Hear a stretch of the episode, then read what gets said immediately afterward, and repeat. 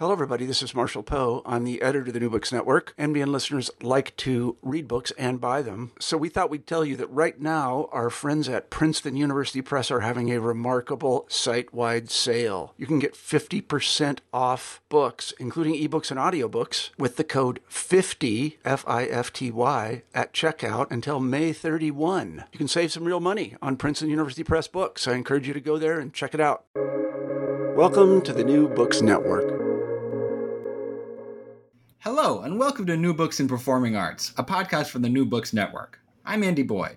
My guest today on the program is Adam Broinowski, author of Cultural Responses to Occupation in Japan. Adam, welcome to the program. Thanks, Andy. Good to be here. Thanks for inviting me. Sure, no problem. Uh, first off, I wonder if you might give us some of your kind of personal slash scholarly background and how you became interested in Japanese culture, particularly this sort of post 1945 period that you write about in the book. Yeah, so uh, I, uh, I, I guess my interest in Japan came from uh, having lived there as a, a junior high school student, um, moving from tiny little Canberra in Australia to megalopolis Tokyo in the 1980s. Um, I lived there with my mother, and then I learnt Japanese, you know, knocking around with kids at school, and then I uh, came back as an undergrad exchange student for a year on a Japanese government scholarship and studied more and learnt a bit more about Japan. And then I came back again to make a documentary about Japanese subcultures. Um, later on, once I'd started as a theatre artist, um, and then it went from there. I came back again in the early 2000s where I joined a Japanese theatre company called uh, Gekidan Kaitaisha, which means Theatre of Deconstruction. A very light term. And, and uh, I also uh, started, went back to academia in that time because, uh, well, to, to be paid as a theatre professional in Japan is a little bit more difficult uh, so I had to have some sort of uh, vocation outside. So I uh, got a scholarship and did my master's. And then I went on enjoying that uh, into a PhD. And from there, I wrote the book. So the interest in the uh, post 1945 period, I guess, is trying to understand uh, the theatre that I was making, what its roots were, what its ideas were, uh, what it derived from, what what were the political and social conditions it kind of emerged from and was immersed in, um, and how, in particular, in Japan, uh, given that long kind of interspersed experience I had with Japanese culture, how Japan that I knew in the 1980s and 90s uh, had come about because there was a very pronounced interest in Japan and still is in that period and the influences of that period as reflected in the works of artists. Uh, so, you know, your classic anime, for example, uh, Akira, which was the big one when I was uh, growing up, was that a sort of dystopian world of cyberpunk that was permanently, uh, obsessively reflecting on the the image of the bomb as some big white flash and then the after effects are sort of mutagenic after effects in this in this post-apocalyptic punk world.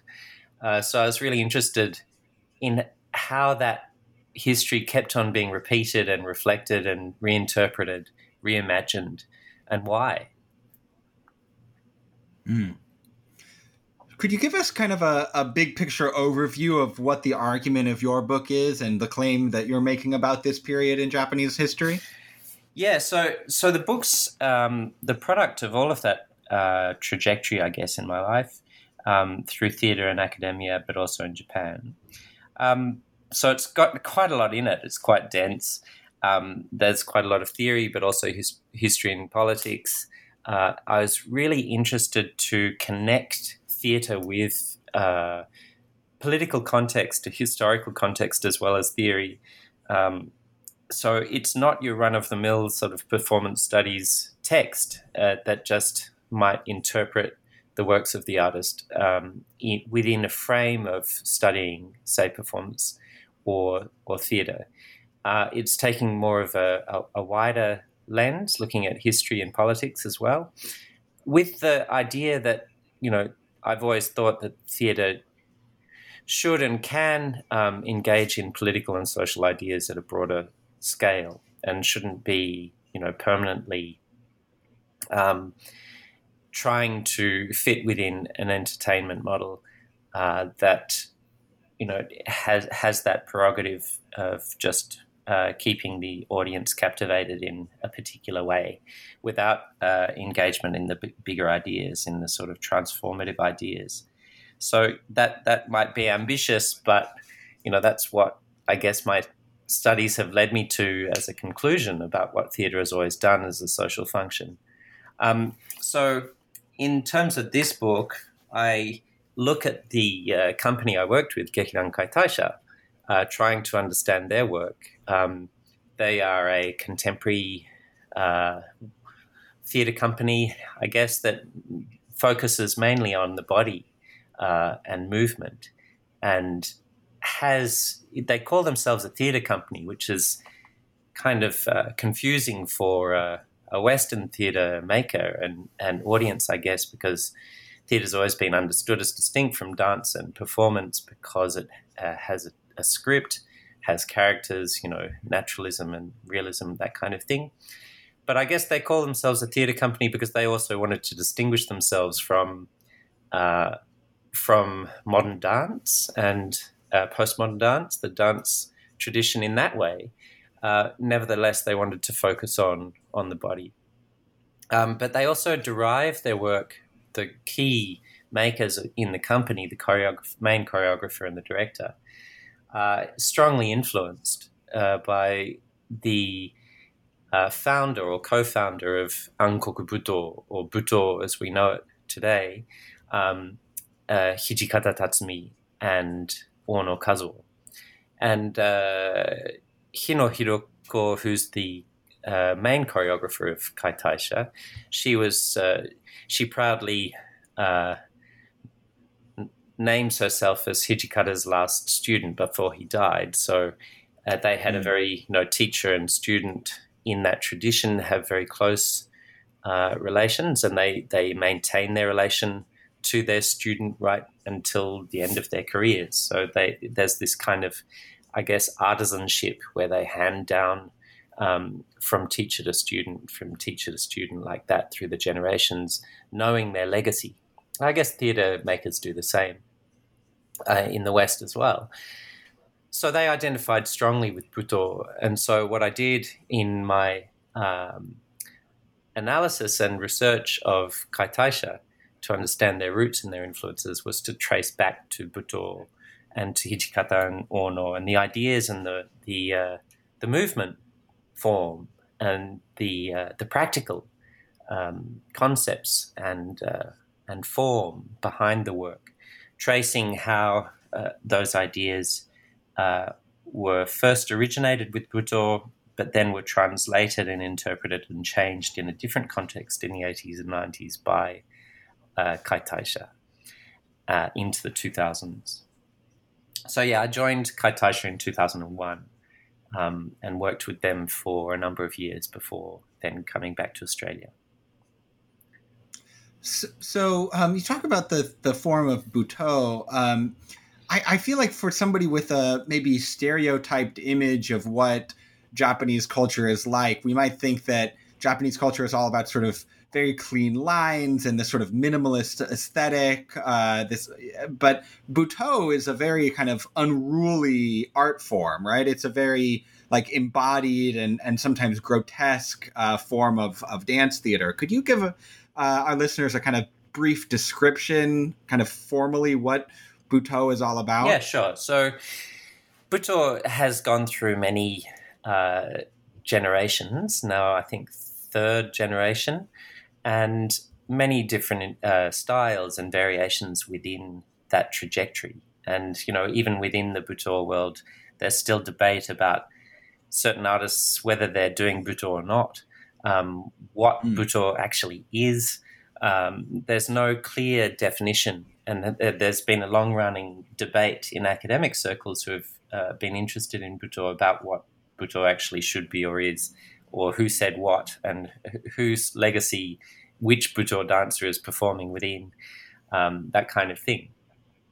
That said, um, yeah, the image of Butoh, the, the mainstream, general, well known image uh, that you're describing about clean lines and the, the kind of the white body, uh, the white painted body, or, or the body in, in white uh, rice flour um, with very clean, minimal aesthetics uh, is probably f- derived from one strand of Butoh, which would be your Sankai Juku, um, as probably the, the best known company that have uh, traveled internationally.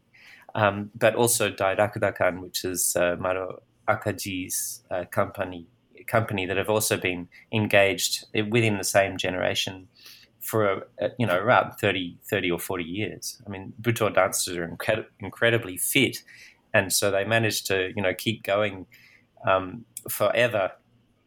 Butoh dancers never never never die. Their their rice flour just you know wears off or something like that. Um, they're, they're, incredible um, as a as a as a discipline. You know that supposedly has no form. They seem to maintain their practice um, and it sustains their lives. So, you know, Kazuo Ono, one of the founders, lived to over 100 and, uh, you know, he was still dancing in his wheelchair.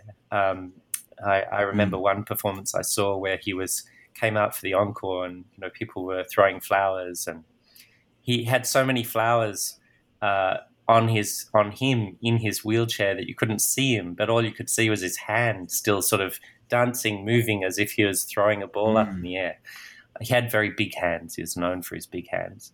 Even though he was very, he performed the, the feminine. He was always performing as a in women's costumes, female costumes.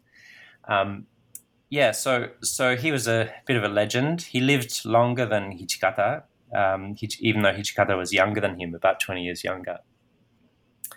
And uh, so the earlier form of Butoh, beyond you know earlier than uh, the Dairakudakan and Sankai Juku, um, who were famous in the 1980s, from the 1980s on, um, was Ono and Hijikata and their first generation of students. And I was interested in understanding their work and their ideas, the sort of early form of Butoh, if you like, the really rough uh, form when it was still prototypical. Um, in particular, uh, Hijikata, but also Ono. That even their their uh, makeup, their white um, body makeup, body mask, was much rougher. It was much thicker. So Hijikata was using this sort of plaster almost in the very early mm. performances that w- would crumble off uh, the bodies as they performed. Um, like, you know, when you do early plaster cast, uh, it's that kind of rough lumpy uh, texture rather than the refined, uh, you know, kabuki or geisha um, kind of very uh, uh faultless, uh, perfect kind of mask that were was used in that sort of refined aesthetic. This early Butoh was much rougher. Um, and it was in a rougher time too. You know, it was emerging in the in 1960 or 1959 was the first official performance, although Hijikata and Ono were both doing performances before that with, with many artists around town. Um, in Tokyo, that is, both of them came from, from northern rural areas of Tohoku, uh, which is in the northern region of Japan, of the main island. And uh, they were responding to a time where Tokyo was still very polluted with the factories and and the coal uh, they were which were using coal and spewing out coal dust into into Tokyo, which was kind of covered with a, a, a film of grime um, during the the period of recovery from from the devastation of the war, uh, where you know 65 major cities were bombed to roughly 80 percent of their existence uh, at the end of the war. So you have a lot of rebuilding uh, recovery, but also rapid development. So the Kodo Seichoki, which is the rapid industrialization that happened in that 1950s, 60s period, meant that there was an incredible amount of congestion, pollution, building sites um, when they, they, were reconstructing the, the, crane, the train system, for example, uh, going on in major cities in Japan. Only in the 70s were those factories uh, started to get moved out of the cities and into rural areas and then overseas. So, you know, the, the megalopolis that I saw in the 80s in Tokyo during the bubble when Japan was number one economy in the world um, was radically different from this 50s, 60s period, which I, I, I thus became fascinated by because I wanted to, to know a different Tokyo and where it had been built from if that makes sense. And that would explain sure. also that situation would explain why the aesthetic emerged. And so I was really interested in making that connection between that historical trajectory of those cities in, in Japan and also the movement form that came out of it. Um, so I guess Hijikata uh, in particular I focused on, and he was from a rural area, like I said, and he was one of the emigres to the cities uh, of Japan in the 1950s looking for work.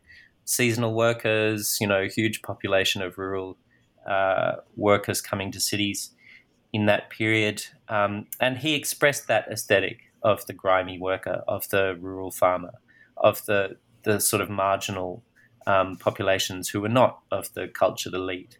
Um, and he was making an art form out of those characters, a kind of a marginal population of outcasts, if you like and I guess I've always been attracted to outcast marginal culture.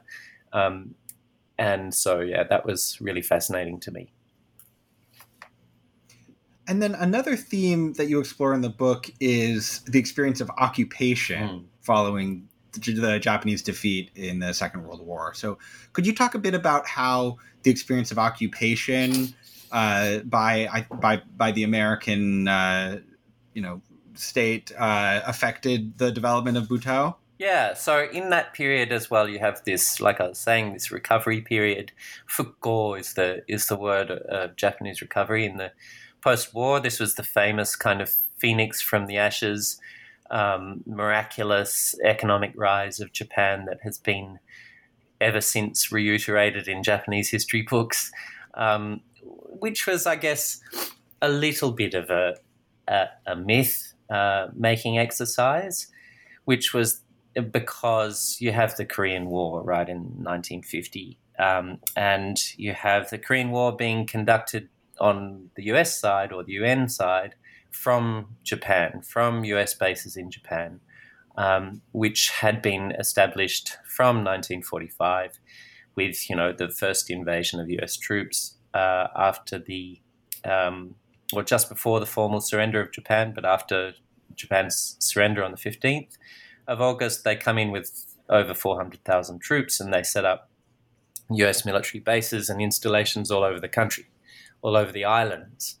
Um, in particular, they take Okinawa as US territory, as a basically a garrison state, um, and they set up bases there, certainly, but also throughout Japan uh, uh, on the main island uh, and surrounding Tokyo, actually. Uh, five major bases, some of the largest in the world at that time, were built because Japan was such an important territory uh, as part of US uh, geostrategic planning to be able to, you know, project its power, forward projection is what they call it, um, into East Asia. So towards you know their their target, which was to be able to contain the People's Republic of China, which wasn't the PRC yet; it was still in civil war. Uh, but anticipating that that would be necessary with you know the anticipated conflict with the Soviet Union, but also the socialist bloc.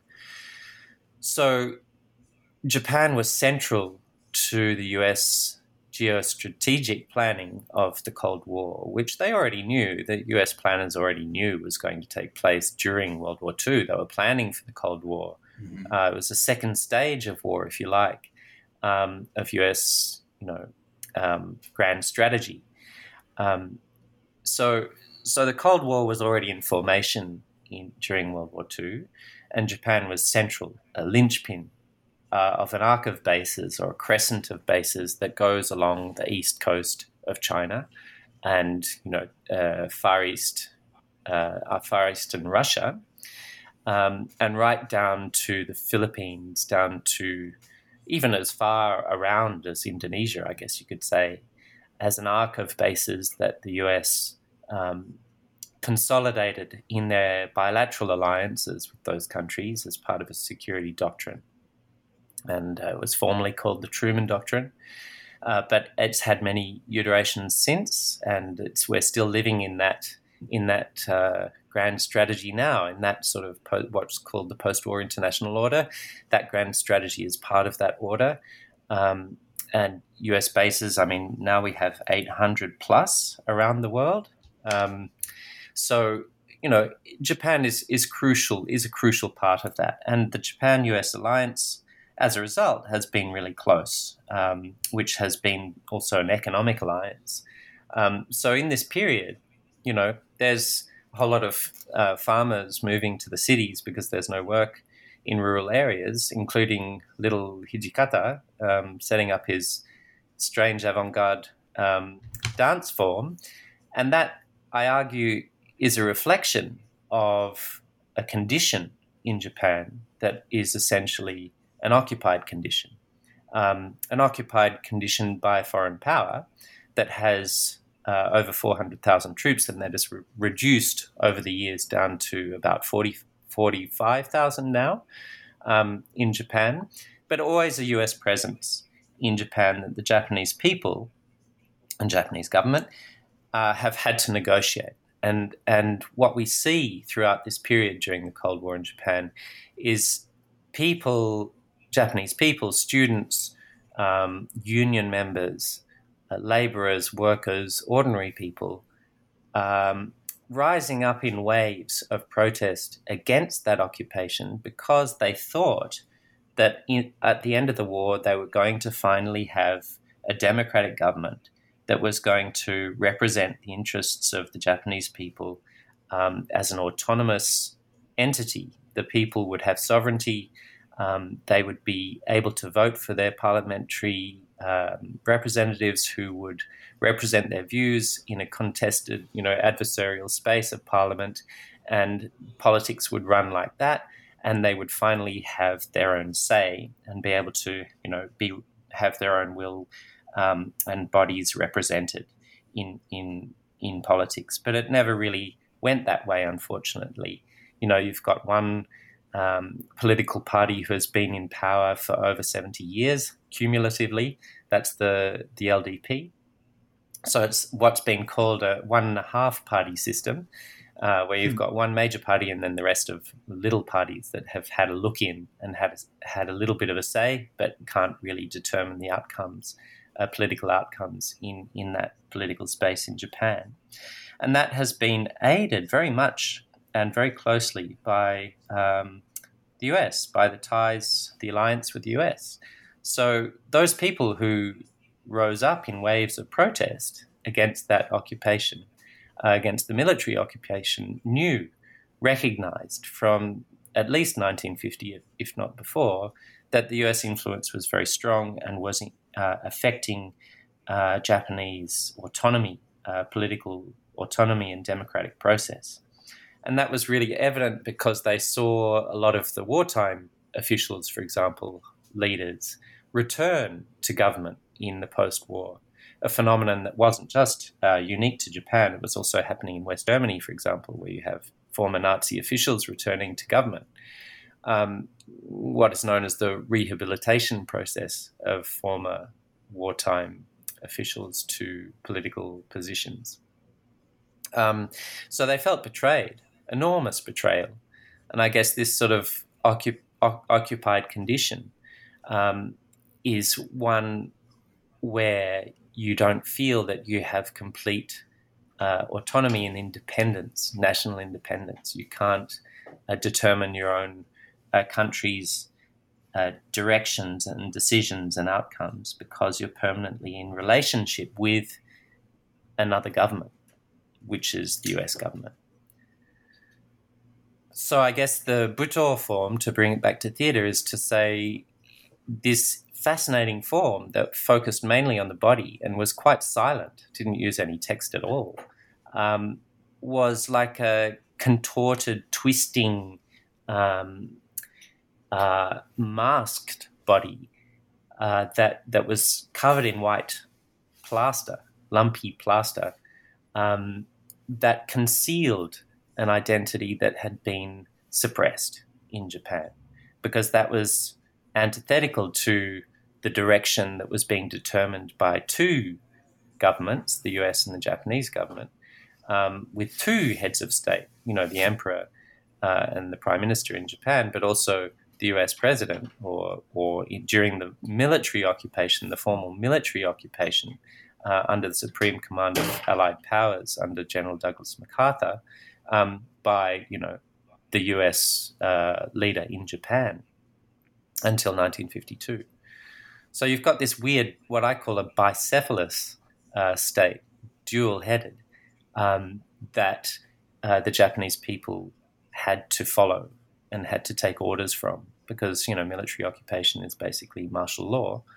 Um, but, but even after 1952, I still I, I, I argue this that Japan is still occupied because it still has a very prominent foreign presence, foreign military presence that is distorting and contorting the the national politics um, uh, and and the the democratic process, and and has for a long time. This is not unique, of course, to Japan. Many other countries um, have this sense of lack of independence or real democracy um, since the 1945 period because of these larger geostrategic and geopolitical concerns. So, um, in in terms of the the kind of uh, aesthetics of Butoh, could you give us a sense of, you know, if we were to go back in time to the 1950s and see our production that Hijikata Tatsumi uh, put on, you know, what what would we see on this stage, and and and kind of what would be, you know, what are the what are the aesthetic characteristics of this performance? You mentioned the kind of uh, you know the, the the lumpy makeup and the the white and the very minimalist kind of stage setup but what is what what happens over the course of the event yeah so obviously it would depend on the production, but can you give us a kind of general sense of what the, the, the aesthetic and formal characteristics of the form would be? Yeah, so I think it's really idiosyncratic. I mean, um, uh, if a little bit um, not shambolic, but uh, not not your typical kind of well-made uh, theatre or dance piece that you would see with high production values that you'd see today um, this is also partially was a, attracted to this early form of Ankoku Butoh. It was much more raw, and um, the the ideas and the the form and the choreography and the scenes were not fitting into what you might call formal dance or theatre or uh, performance uh, that uh, as we know it today you know, it was a kind of hodgepodge of a whole lot of ideas and images and movements and um, costume and uh, scenography uh, to to reflect very particular conditions of the time, right? That I was just outlining before. Now, Hijikata was known for um, several famous uh, landmark performances as Ankoku Butoh. Um, he was also a performer, so he performed in many other shows as well. But the major ones that we know from the uh, historiography are uh, Kinjiki or Forbidden Colors, which is named after Mishima's famous novel uh, that was performed in 1959. And then you have another one called Anma, which means blind masseurs, and that was 1963. Uh, Rosy Colored Dance in 1965. Um, and then his kind of piece de, de resistance, which is the Hijikata Tatsumi in Japanese people, the revolt of the body, or Nikutai no Hanran in 1968. Uh, this is a uh, a time of tension and conflict in Tokyo, where all these protests are going on, uh, led by students and union members, uh, against the renewal of the Mutual Security Treaty with the United States. So there's a there's a very energetic environment in which Hijikata is putting putting on these shows. But Kinjiki, for example, uh, was performed as part of the formal Japanese Dance Association, um, which was probably used to doing uh, uh, chamber pieces to European composers. So, you know, Chopin mm-hmm. or um, Liszt or something like that. And um, Hijikata puts on this show called Forbidden Colors after a, a book by Mishima uh, that is about a homoerotic relationship between uh, a Japanese boy and a US GI who's, uh, well, at least this is part of it. Um, this is this is part of the story, but this is this is the main characters that are represented in in in the show, and uh, Ono Yoshito, who's the son of Ono Kazuo, he performs the the young girl or boy. It's an effeminate uh, character uh, with a lemon yellow scarf and uh, very pale skin, and uh, and has a sort of a, a, gentle, soft, fluid movement. And Hijikata has painted himself black uh, with olive oil and grease paint, um, and he's sort of the the masculine uh, figure. Although it's never stated that these are the characters that they're specifically representing. Uh, and uh, the the implication is pretty much clear. And the music is a kind of popular genre using blues harp and uh, a kind of downbeat street uh, music that is popular. So not classical, not European, popular street mm. culture, and referring to some sort of relationship between a, a black GI and a Japanese person uh, that is sexual. So they they get kind of pushed out of the Japanese Dance Association almost immediately, um, and thus you know Ankoku Butoh is born. But um, so it's a scandal essentially uh, of what you crossing a, a, a, threshold by transgression and, and talking about a taboo. There were many in Japan during uh, during this period, um, and that taboo was some sort of idea of uh, black Japanese sexual relationship or Afro American uh, Japanese sexual relationship, let alone homoerotic, um, let alone with a foreign occupier who you're not supposed to fraternize with. Of course, there was heaps of fraternization in Japanese clubs around US bases all the time. Um, so, so this was a, a real uh, shock to to what was considered uh, acceptable in in uh, social mores of the time and what was considered culture or dance uh, or, or refined aesthetics to be appreciated by a, rarefied uh, Japanese audience. So so that was his his launch, and it was really successful. And from there, he built uh, on the form. And so Anma again was a different aesthetic, uh, which had old women from uh, well, they were probably in Tokyo, but they were wearing clothes that indicated that came, they came from a rural area, playing shamisen.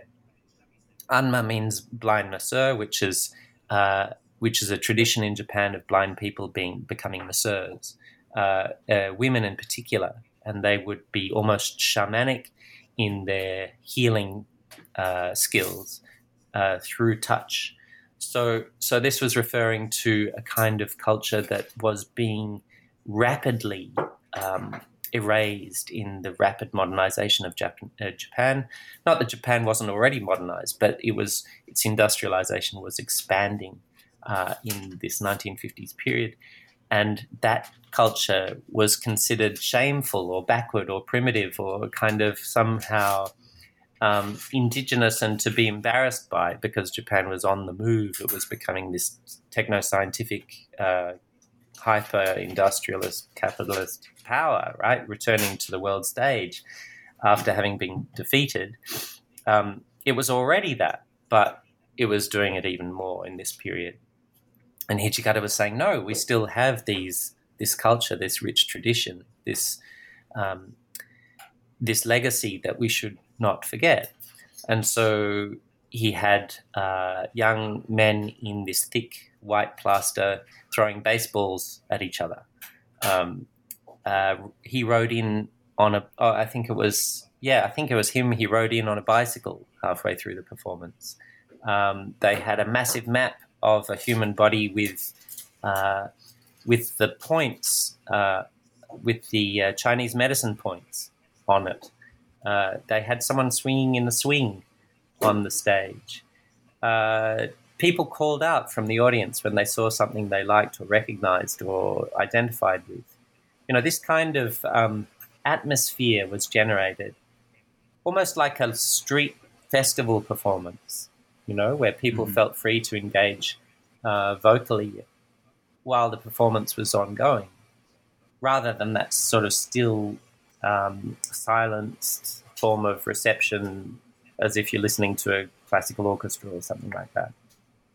So yeah, that was Anma, and then um, uh, with the the later work, say Hijikata, the Revolt of the Body, that was a solo. That was Hijikata's solo performance, uh, landmark solo performance, 1968, 100 years since the modernization of Japan under Meiji, the restoration of the emperor. Um, and he gives this kind of costume performance where he changes many times into different costumes. Uh, one of the famous ones is he's wearing a gold um, prosthetic phallus strap on um, with wild black hair, and he's um, smashing into hanging brass plates uh, that make a sort of like a massive cymbal. So you know, he's making these crashing sounds. And then he gets in a ball gown with black gloves on. Uh, then he's doing a kind of uh, like an Argentinian tango with castanets. Uh, and he, you know, he he's a hmm. schoolgirl skipping with a skipping rope with his hair in pigtails, and then finally he ties himself up in a loincloth and pulls himself from the stage by ropes as if a sort of a sacrificial um, uh, uh, gift, I guess, to the audience. And Offering he takes the sort. yeah, and he takes the uh, applaud the the the curtain call with a fish in his mouth. So this is a, a, famous performance. I, I, mean, this is not. I'm not doing it justice, obviously, and it's been forensically right, right. dissected by many scholars, including Bruce Baird, who's a wonderful um, uh, Butoh scholar, uh, but many many others. Um, Inada Naomi, um, Mikami Kayo, uh, Kuniyoshi Kazuko, all of these scholars have engaged with this work, Ishii Tatsuro, um, because it's so evocative and because I, I, guess it, it was like maybe ahead of its time in terms of a, a, a performance live live performance quality, you know, performance art mixed with with uh, theater live live art kind of approach if you want to see it like that, you could also see it as continuing in the Dada tradition of performance. Um, mm-hmm. You know, in the avant-garde theatre tradition from Alfred Jarry, uh, you know, the Ubu Roi or that kind of legacy, which I point out at, at that, those connections in the book. So yeah, uh, that's your kind of world that uh, was engaged in at that time. So it's very clear from your descriptions that engagement with history, engagement with tradition is a big part of Hijikata's work. In the political context of the time, would that work have been understood as, I don't know, broadly conservative or broadly left wing, or is that a, a, a, frame that's not useful in analyzing the political implications of this work? No, no, it's incredibly useful. I mean, I think that, you know, theatre is inextricable from from historical conditions um, and political conditions and social conditions. You can't separate them. You have to understand what was going on at the time, but what has preceded it in order to understand how that work uh, is manifesting what has gone on. The fact that they're working from the body itself, for me, says that they're engaging with history because the body is the sum of everything that has taken place beforehand. You could go back right until the beginning of time, but um, but not just scientifically. The body is the sum of the the gestures and the movements and the relationships and the, the historical conditions that that body and its descent, its um, forebears have lived through. So you know, if you've got a if you've got a bad toe but that you've inherited from your uh, parents and their parents, that's likely because of some kind of uh, labor or conditions that th- that those uh, forebears engaged with, right? So, um, so, so yeah, it's a permanent engagement with history, and I'd say that uh, I, I, read Hijikata's works as mini uh, ethnographies of people's lives and life worlds mm. um, that they that come out if you look closely enough you can see you can delve into those works and you can find those people and the way that they lived um, in those times who have often been forgotten. And this is the argument that i make in in the book. I say that you know these these life worlds and life ways have have been erased by the dominant uh, trajectory of historical progress, if you could call it that, or you know, modernization or capitalist development in Japan that was rapid, rapacious, um, so uh, forceful in the way that it erased history. Partic- well, not just because there was so much destruction to be cleared away, but also because that historical memory of that destruction was also at the same time being erased. So you've got this history problem being born at this time in Japan that has vexed Japanese society ever since of how to deal with what happened during the war, why it happened, who did what, what um, who was responsible, and you know, in order to um, take responsibility properly, so as to prevent it from happening again. I mean, this is your classic um, study reason for studying history in the first place. But what I'm saying is that through theatre, we can also understand these histories, people's histories, um, that often get ignored because of the dominant focus in historiography on state politics and you know high officials and leaders and diplomats and this kind of um, history with a big H. Um, no, I think theatre is a wonderful way to try to understand human evolution um, and through the body in particular. So, yeah, uh, the study of Butoh is the study of the history of the body. It's the study of um, forgotten uh, people's histories, microhistories, uh, anthropology, uh, that kind of uh, engagement with traditions and cultures. And what you find in, in Japanese history is this uh, not a, a monolithic um, kind of a homogenous national history, which talks about the formation of the Japanese nation state from Meiji to the present, you know, with the restoration of the emperor and and the, the, the kind of consolidation of the Japanese people as one nation and one people and one race. Um, no, what you find is that there's the Japan has a multiplicity or a polyphony, is what I call it, of um, ethnicities, of languages, of peoples who have moved in and out of the, those islands over a long period of time. But they've just been written out. So you've got the Ainu in the north, you've got the Ryukyu in the south, you've got any number of migrants who've gone through those islands from Korea, from China, from the Philippines, from the South Pacific, from even as far as South America as traders or and you've got the Western influence, of course moving throughout Japan all the time. Um, and you've got those histories that can be can be understood, and therefore you change your understanding of what Japanese identity actually is. So I think, yeah, Butoh also offers that opportunity to learn.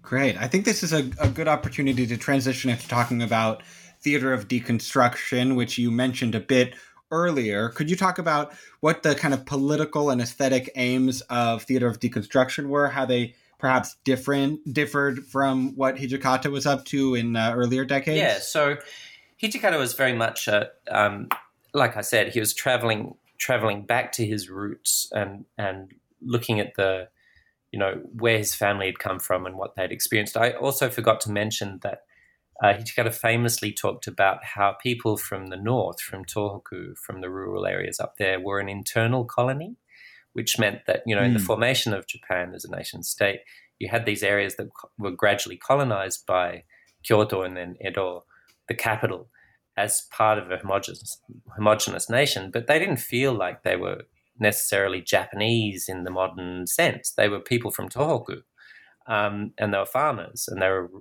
rural villagers, and they felt as a result they resisted actually the restoration of the emperor. Uh, in war militarily, they conducted military conflict to try to protect their territory from being assimilated.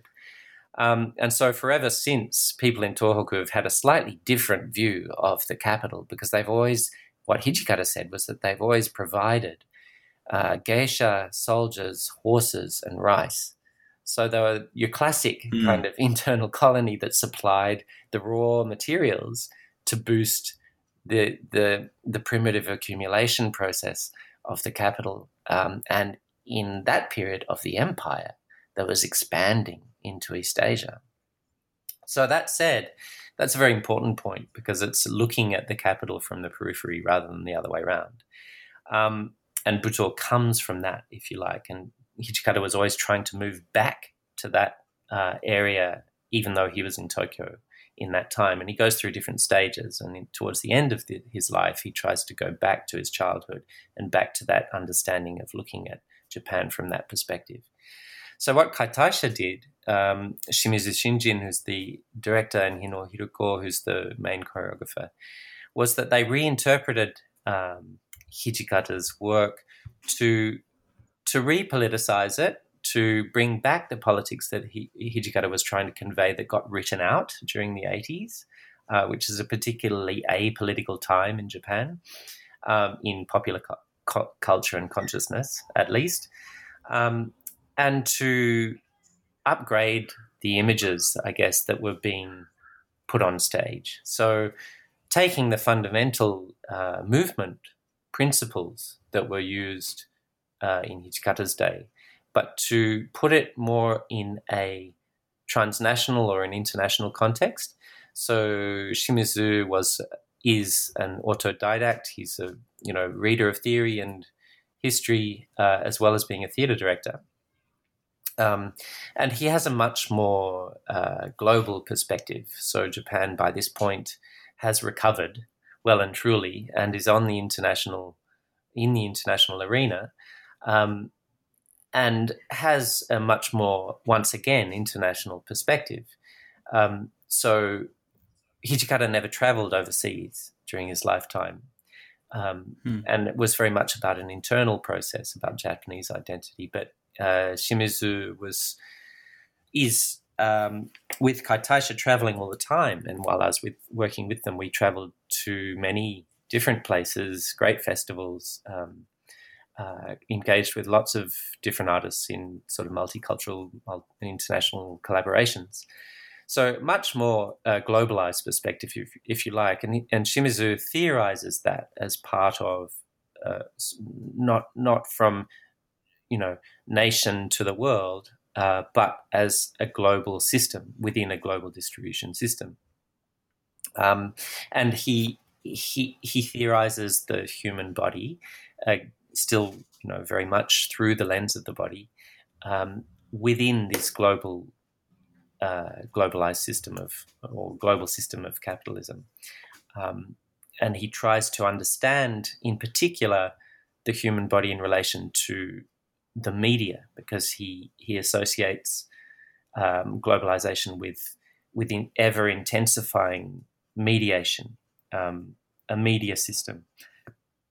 So uh, so he, his work and his scenography is placing those human bodies within that those structures of power. He's very much concerned with how uh, structures of power um, work, but also how they inform how we see our bodies and how we work with our bodies, how we can work with our bodies in an embodied medium like live performance um, within this uh, what he calls a virtual system, which is you know very 1990s kind of postmodern theory, but it's uh, pretty relevant still. I mean, it, these things haven't gone away, and they never go away. I mean, you know, uh, to to you, your question about uh, the left, uh, for example, um, and whether it's useful anymore to look at the world through those lenses. I I don't think if you if you start to embrace a historical worldview, you know we're still dealing with seventy only just only seventy years, seventy five years since the end of World War II. That's like a tiny little blip in terms of not only human evolution but planetary evolution. So so it's not surprising that these themes um, continue to return. We're still living, unfortunately, in a period of empire. I don't think empire has really gone away either. Uh, it's just mm-hmm. taken a different form and a, a particularly powerful form uh, that is globalized, well and truly globalized. Um, so while Kaitaisha are making work, you know, you've got the emergence of the new sat wars, the satellite wars of, you know, say the Persian Gulf War, and then you've got war in Yugoslavia, and then you've got uh, the Iraq War and Libya and Syria, etc. And these these wars are all being communicated through satellite, so operated through remotely or virtually, as as Hijikata would, uh, sorry, uh, Shimizu would say. So you've got this massive apparatus that is global, using weapons in space or, or telecommand in space, as Paul Virilio would call it, um, to control these these massive operations, military operations, with hmm. the individual body exposed to this power. What does that do to us? You know, how do we how do we reflect? How do we communicate and express ourselves and understand our conditions within this environment? I think that's where Kaitaisha really went with it, um, and it was really exciting um, to to experience that when I was working with them. And how does that emphasis on kind of media saturation? You know, I think of maybe Guy Debord as as a kind of uh, you know society of the spectacle, that kind of an idea of uh, you know everything being through this screen uh, of, of, of mediation. How does that show up in the work of theater de- of deconstruction in in kind of how they perform? Yeah, I mean, are they are they are they doing uh, performing next to you know video screens a la the Wooster Group, or or is it how do they uh, deal with those kind of technological themes? Yeah, um, so when I joined uh, in two thousand and one, we went. We did a couple of workshops, and then we went on a tour. And the tour was doing a production called "Bye Bye: The New Primitive." Um, bye bye meaning goodbye, but also or sayonara in Japanese, but also having a double meaning, which is bye bye, which is to um, sell, uh, to consume and to sell. Uh, and so we go on this tour and we're performing in Europe, in Frankfurt, Dusseldorf, uh, Hamburg, and then the September 11 attacks happen. And mm. we're hmm. scheduled to perform at the New York uh, Japan Society um, 10 days after. So we fly into New York, and you know people are still kind of eaten lockdown, um, not coming out of their houses, and you can still smell the the the concrete dust um, from you know way up in in the mid fifties um, from the wow. explosions, and or from the collapse of the buildings. And for many in the audience who come to see the show, it's the first time they've come out of their houses, really.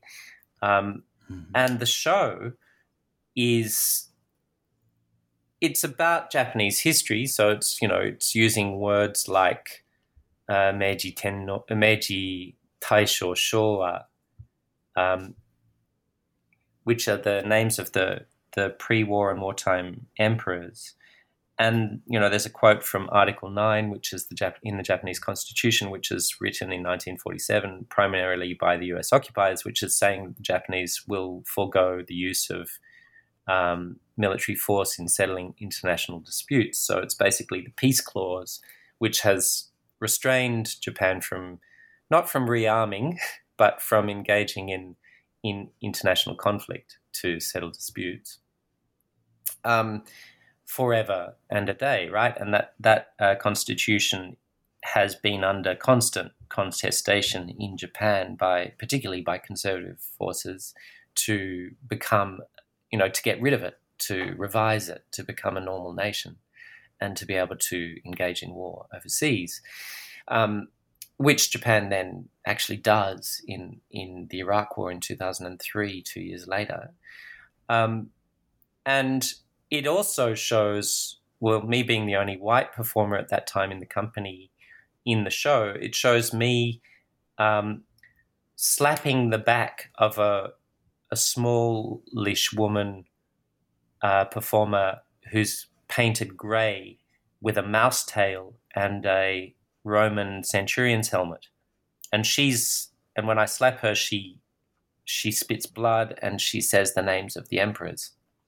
So that kind of evocative historical political imagery, let alone you know the the shock of me slapping a woman repetitively on the back, so that you can hear the slaps, right, um, is confronting to the people in the audience, and a lot of them stay back for the after talk and they ask Shimizu, look, you know, we know, and, and also I forget to mention, there's an image that is, um,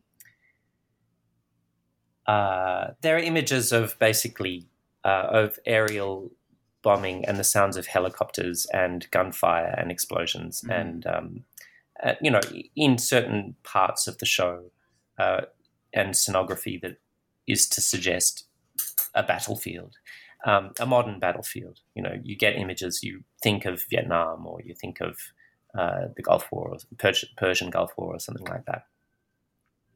And they say, look, we know this show is about us, uh, but we're good people. Why has this happened to us? Referring to September 11. And that was the time when wow. I decided to go back to academia. That's what I thought. Okay, there's a master's. so, yeah. Wow. So I wanted to understand not only, I mean, it was a really leading question because it was like, well, what news are you reading? What have you been reading? Right. You know, what story have right. you been told? Um, what is history doing? How is history formed? How is this narrative shaped? What have you been, you know, have you been living under a rock? Um, why don't you understand this? Um, and I thought that was a really and even good point that, to start. Even that anecdote of the clause in the Constitution forbidding Japan from engaging in military aggression is like just an extraordinary example of kind of the arrogance of American imperialism in that you know you you bomb a country with two atomic bombs and with countless fire bombs and then you make them sign a pledge to be peaceful and diplomatic. I mean that's just that's just perfect isn't yeah, it? yeah it's like you know it's like tying someone's hands behind their back and then tickling them and telling them not to laugh. Yeah. Um yeah to to make a massive understatement. But um yes that's right. And the atomic bombs have always been used as well at first were used as a as a kind of blackmail as a form of terror which is to say look if you don't comply um, we're going to do it again or we're going to threaten you with this massive force until mm-hmm. you comply but what gets missed in that narrative is also of course the erasure of the war of aggression that the Japanese Empire conducted, right? So the, the expansion mm-hmm. first, you know, since Meiji, since 1868, the Japanese were all expanding. You know, they, they colonized first Hokkaido and Okinawa um, from the indigenous there, the Kurils, the Sakhalin. Um, they expanded into Taiwan, uh, into Korea, um, in through war, of course, this is how it was done or is done. You you contest to show who's got the most amount of power, and then you claim their territories like like trophies. And you know it doesn't matter what the locals think. You then govern or rule or uh, um, use those territories for your own empire's strengthening um, to continue to expand. And this is precisely what the United States has done since well you know, we could say since the beginning since since uh, 1775 or six. Yeah, or perhaps. maybe the genocide of Yeah. the Native American in, Indian people. Um, yeah, even before that. Yeah. before that in the in the 17th century uh, with the Puritans. But um, and interestingly enough, I mean, Hijikata has a great performance called Smallpox, um, Hmm. uh, which Hosotan, which was a beautiful performance because he was playing a, an old woman um, or dancing an old woman. And he sort of moved really stiffly, like he'd been working in a rice paddy for 50 years and he performed on really high geta, which are those wooden sandals, you know, with the the blocks underneath. Mhm. Um, Sure. And he, you know, he he uh, tilted them forward and did that sort of hunched over uh, posture. And there was the sound of a crow in the background, and he was wearing a, a shabby old kimono and uh, from a rural area, and it was very uh, the sound of wind. That's right, very harsh, cold rural area wind. That figure is the agrarian figure that has been exposed to the violence of this expansive power and force that we're talking about. Whether it was under Japanese empire or American empire is no difference. Um, those figures are the people who have been had their hands tied behind their backs and not asked and asked not to protest or to fight. I'm not talking about the state, you know, the Japanese state as having a claim. I'm talking about the people who've been exposed to the dual-headed um, or multi-headed uh, force and power and abuse and domination of those empires. Those are the people that haven't spoken and we haven't heard. Uh, and it's continued. And those are the people. yeah. Sorry, those are the people that Hijikata and others in the Butoh tradition are in some ways trying to give, maybe not voice to, because it's not a vocal, uh, not a particularly vocal art form, but trying to give representation to in some way the people who've been kind of forgotten and left out of the historical narrative. Yeah, those are the people I'm I'm saying that uh, Hijikata was giving voice to, and and Ono to some extent um, was giving voice to. But you know, people in the Butoh tradition have different perspectives on this, uh, just as they have different perspectives in politics on um, on Japan and on Japan's Japanese empire and on the US. So Mhm. you know you'll you'll find a lot of uh, maybe implicit, maybe not direct, but you'll find tacit debate and disagreement within Butoh circles about this because you know Japan goes through through a very nationalist phase in the 1980s. It is still, but um, you find also that some of the Butoh dancers were quite nationalist in the sense that they were claiming victimhood from the atomic bombs. Um, and that they were dancing somehow the victims of those bombings and the aerial bombings uh, which you know were indiscriminate, disproportionate. We should never forget that. Um, but they're also not recognizing any responsibility for the aggression uh, of the Japanese Empire, which actually led to you know that we don't even know the numbers of how many people died um, and were maimed during that period of imperial expansion and, and aggression. So even though we have pretty accurate numbers of what happened in Europe, so you know, it ranges from between conservatively from about 10 million to about 22 million.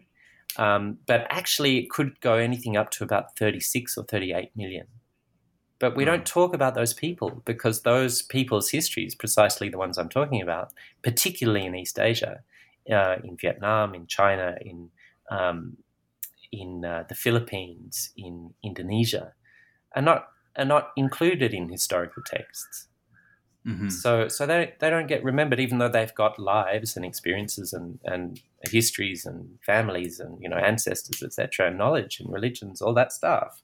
They just don't get included because of this dispensation that we've been living under um, Mhm. since then.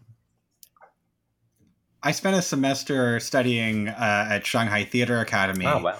And uh, we saw a, performance that you know the, the the war against the Japanese is a very popular topic for film and, and television and, and theater Yeah, I bet. uh, in in China. Yeah, a- and uh, we saw a play that was depicting the Japanese as these sort of like mustache twirling villains, you know.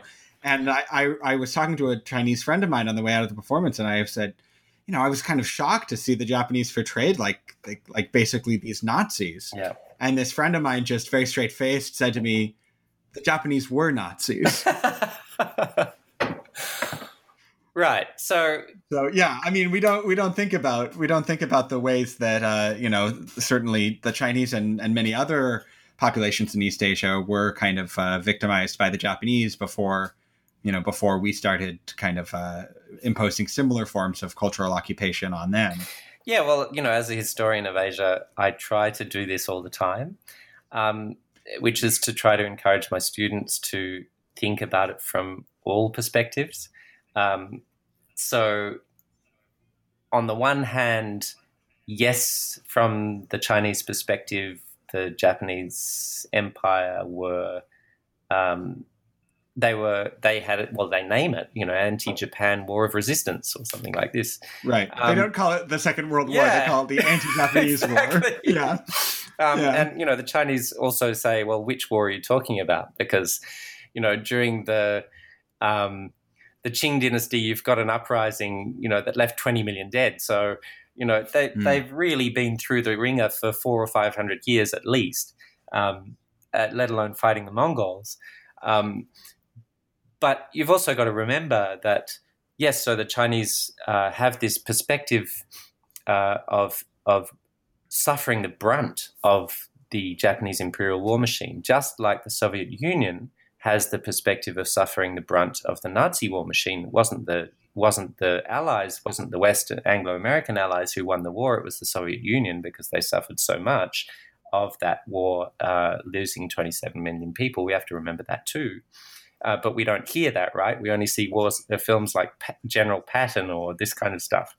Um, mm-hmm. uh, but also, you've got to remember that you know slavery, for example, existed in imperial China, just as it existed in, say, you know, in in uh, in uh, in the Aztecs or in the Mayans or in these pre-modern, pre-nation empires. Similar formations and phenomena and dynamics manifested. So, at the same time as criticizing the dominant Western narrative, uh, which is what many Japanese like to criticize, um, we also have to remember that this is not one civilization uh, that is wholly responsible for this dynamic in human history. Um, so, a much more nuanced view would be to recognize, yes, Japanese war of aggression, uh, but Chinese imperialism too, um, in in the pre-modern formation, was extremely oppressive, and it had tribute states, and it had you know slavery, mm-hmm. and it had torture, and it and it and it killed many people during uh, the building of the Chinese Great Great Wall of China, uh, workers who were disposable, etc. Um, under empire. So so what is it really that's driving this um, human capacity for, for violence, for extreme large scale violence, is one of the themes, I guess, that Kaitaisha are looking at. Um, they don't go that far, but they're looking at it at the site of the body. So they're trying to look for primal causes um, of violence and, and, and power and force, trying not to erase that is one of their objectives, I think. Well, Adam Bronkowski, or Broinowski, I've taken yeah. uh, Broinowski. Yeah, sorry, I've taken uh, so much of your time, and and thank you so much for this fascinating conversation. I I really uh, feel like that idea of trying to uh, see all sides of these very complicated questions is something you model really beautifully in your book. So thanks so much for taking the time to talk about it on New Books and Performing Arts. Oh, I was really glad for the opportunity. Thanks for listening and finding it interesting. I'm, I'm glad that there are people out there who do. And yeah, if you're interested, read the book. yes, certainly. Yeah. Thank All you. All right, talk to you soon. Okay. Thank you. Bye bye.